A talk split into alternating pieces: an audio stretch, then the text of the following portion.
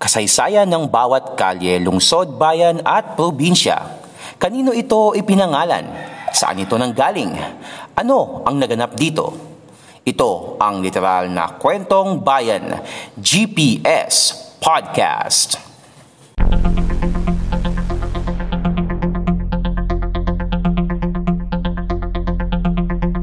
GPS Podcast.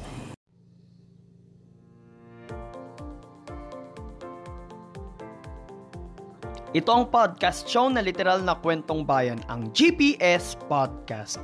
Tayo po ngayon ay napapakinggan sa ating mga podcast platforms sa Spotify, sa Anchor, sa Pocket Cast, sa Google Podcast at sa Apple Podcast.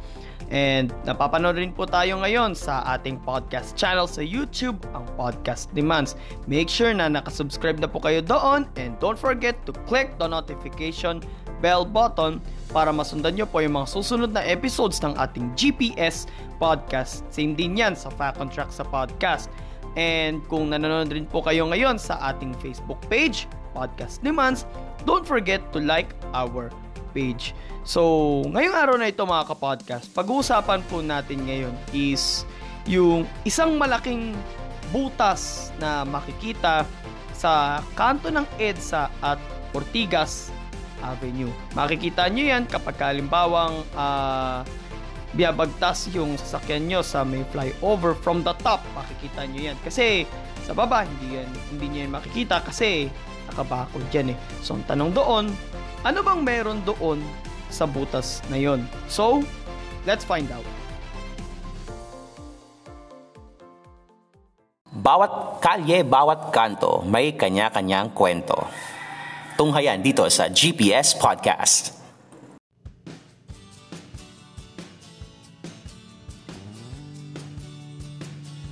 Kung naglalakad ka sa bangketa sa southbound lane ng EDSA, kanto ng Ortigas Avenue, hanggang sa makarating ka sa tapat ng gusali ng Philippine Overseas and Employment Administration o POEA, mapapansin mo ang napakalaking bakod na akala mo nung una ay may ginagawang construction Subalit, kung nakasakay ka naman sa MRT o bumabagtas ang iyong sasakyan sa flyover, dito mo na makikita kung ano ang nasa loob ng bakod.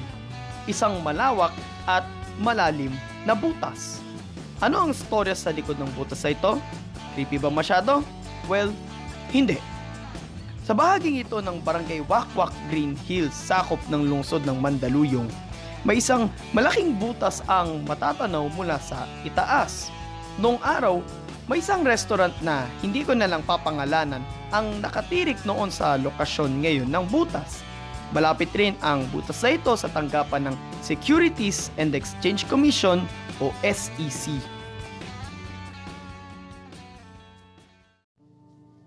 Kalagitnaan ng dekada 90, pinagplanuhan ang location na ito na tayuan ng isang gusali isang 77-story mixed-use building na may 8-story basement ang dapat sanay itatayo dito ng San Buena Realty and Development Corporation, katuwang ang E-Ganzon Incorporated o EGI.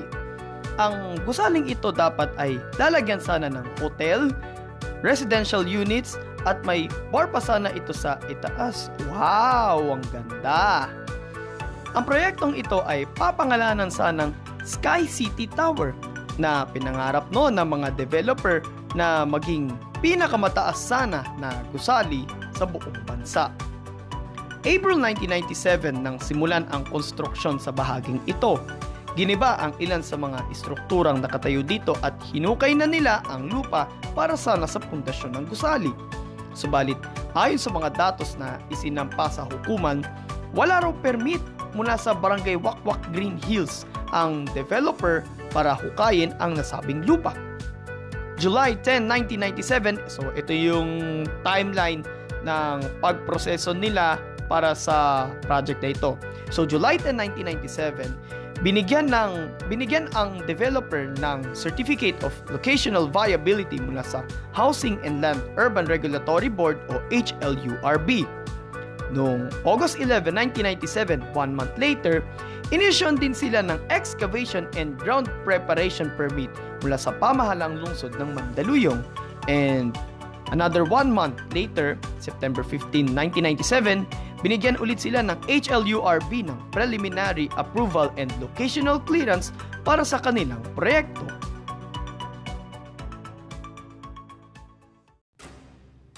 Subalit, mariing tinutulan ang proyektong ito ng Green Hills East Association o GEA, ang homeowners group ng Green Hills East Subdivision na matatagpuan malapit sa itatayong gusali. Kabilang sa mga dahilan ng kanilang pagtutol sa proyekto ay ang posibleng paglabag sa privacy ng mga residente, posibleng pagiging banta sa kanilang supply ng tubig, at ang posible ring pagtakip sa sikat ng araw sa kanilang lugar. January 1998, formal nang tinutulan ng GEA ang proyekto sa HLURB NCR at maging sa Department of Public Works and Highways. Subalit, dinismiss ng HLURB ang pagtutol ng GEA sa proyekto. Muling nagsampa ang GEA ng petition for review pero bigo na naman sila. Panghuli ay nagsampa sila ng motion for reconsideration at gaya ng mga nauna, muli na naman silang nabigo. November 2001, iniakyat ng GEA ang kasong ito sa Office of the President. Subalit, nabigo ulit sila dahil sa technicality at Gaya rin ng mga nauna, bigo na naman sila sa isinampa nilang motion for reconsideration. Sunod namang iniakyat ng GEA ang kaso sa Court of Appeals. Katulad ng mga nauna nilang nagawa, natalo pa rin sila sa kaso. Gayon din sa inihain nilang motion for reconsideration. And lastly, sa Korte Suprema naman umapela ang GEA. January 10, 2010, Kinatigan ng Korte Suprema ang naging hatol ng CA, ang Court of Appeals. Dalawang buwan nang lumipas, March 10, 2010, pinayagan ng Korte Suprema na ipagpatuloy ng E-Ganzon Incorporated o EGI ang Sky City Project. Gayunpaman, hindi na napagpatuloy ng EGI ang proyekto. Bakit kaya? Sinasabing noong 2005 raw Nalugi ng kalahating bilyong piso ang kumpanya dahil sa sampung taong delay ng proyekto. Sinasabi raw sa artikulo ng Business World noong 2005 na matutuloy daw ang proyekto sa pamamagitan ng supplier's credit at pautang mula sa Bank of China. Ipinahayag rin ng EGI ang plano nilang pagbebenta ng shares sa publiko sa Philippine Stock Exchange upang makalikom ng pondo para sa proyekto. Subalit, hindi ito nangyari. Tinataya kasing aabot sa 5 bilyong piso ang kabuang halaga ng proyekto. Subalit, dahil sa mga delay at sa tumataas na halaga ng mga materyales, umakyat ang halaga ng proyekto sa 7 bilyong piso. Ayon pa sa isang artikulo sa Wikipedia, binili na raw ng Ayala Land ang lupa mula sa EGI noong 2015 pero wala pa rin kumpirmasyon ukol sa ulat na ito. Ang sigurado dito, nandoon pa rin ang malaking butas hanggang ngayon. GPS Podcast So, based doon sa description na idinetalyo ko kani-kanina lang regarding about sa uh, itatayo sa ng Sky City Tower, ay napakaganda. Kasi doon ka lang makakita ng isang gusali na mayroong hotel, na mayroong condo, tapos mayroong bar, parang sabihin nating all-in-one na. O saan ka pa? 'Di ba? Yung iba, pag sinabing hotel lang, ito hotel lang. May iba na condo lang, pero may ibang condo rin naman na uh, may ibang mga parang activities yata, ganun.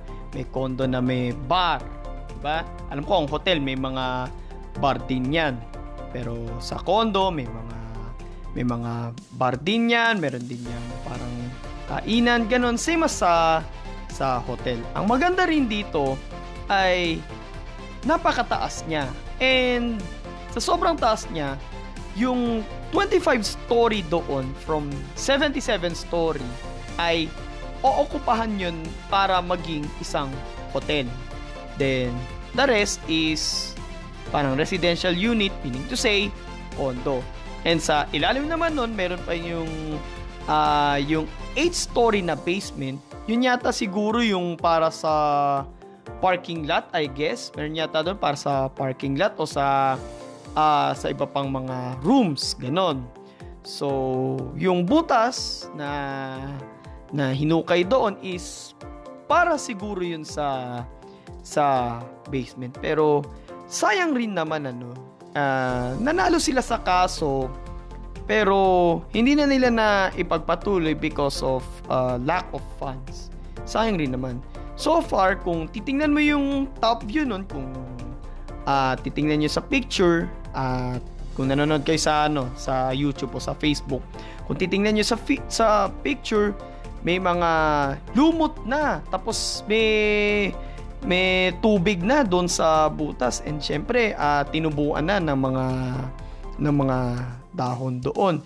And isa pa, pag nagawi ka doon, medyo delikado rin ng konti kasi uh, sa laki ng yun, paano di pamumugaran ng, ng mga lamok yun, ng mga kitikiti. So, uh, I, I, I don't want to say this pero uh, magiging prone ka rin sa dengue kapag ka uh, naglakad doon at the same time eh, dumapo na lamok sa'yo doon. So, ingat na lang din mga kapodcast. Okay? Pero nakakapanghinayang din na hindi na, na hindi na nila na ipagpatuloy despite nung pagkapanalo nila sa uh, sa laban nila sa kasong yun na isinampa against sa kanila ng uh, ng isang homeowners group which is yung Green Hills East Association. So again, nakakapanghinaya kasi napakaganda pala ng magiging plano nila doon. So, kung nagustuhan nyo po yung episode natin na yun mga kapodcast, like, comment, share, and subscribe kung po kayo sa ating YouTube channel sa Podcast Demands. And don't forget to click the notification bell button. And kung nanonood rin po kayo sa ating Facebook page, Podcast Demands, don't forget to like our page. Next Thursday, magkita-kita po tayo sa Fact on Track sa podcast. Ito po si Mans at ito ang podcast show na literal na kwentong bayan, ang GPS Podcast. God bless everyone. God bless the Philippines. Purihin po ang Panginoon. Ito ang GPS Podcast. Walang chismisan, kwentuhan lang.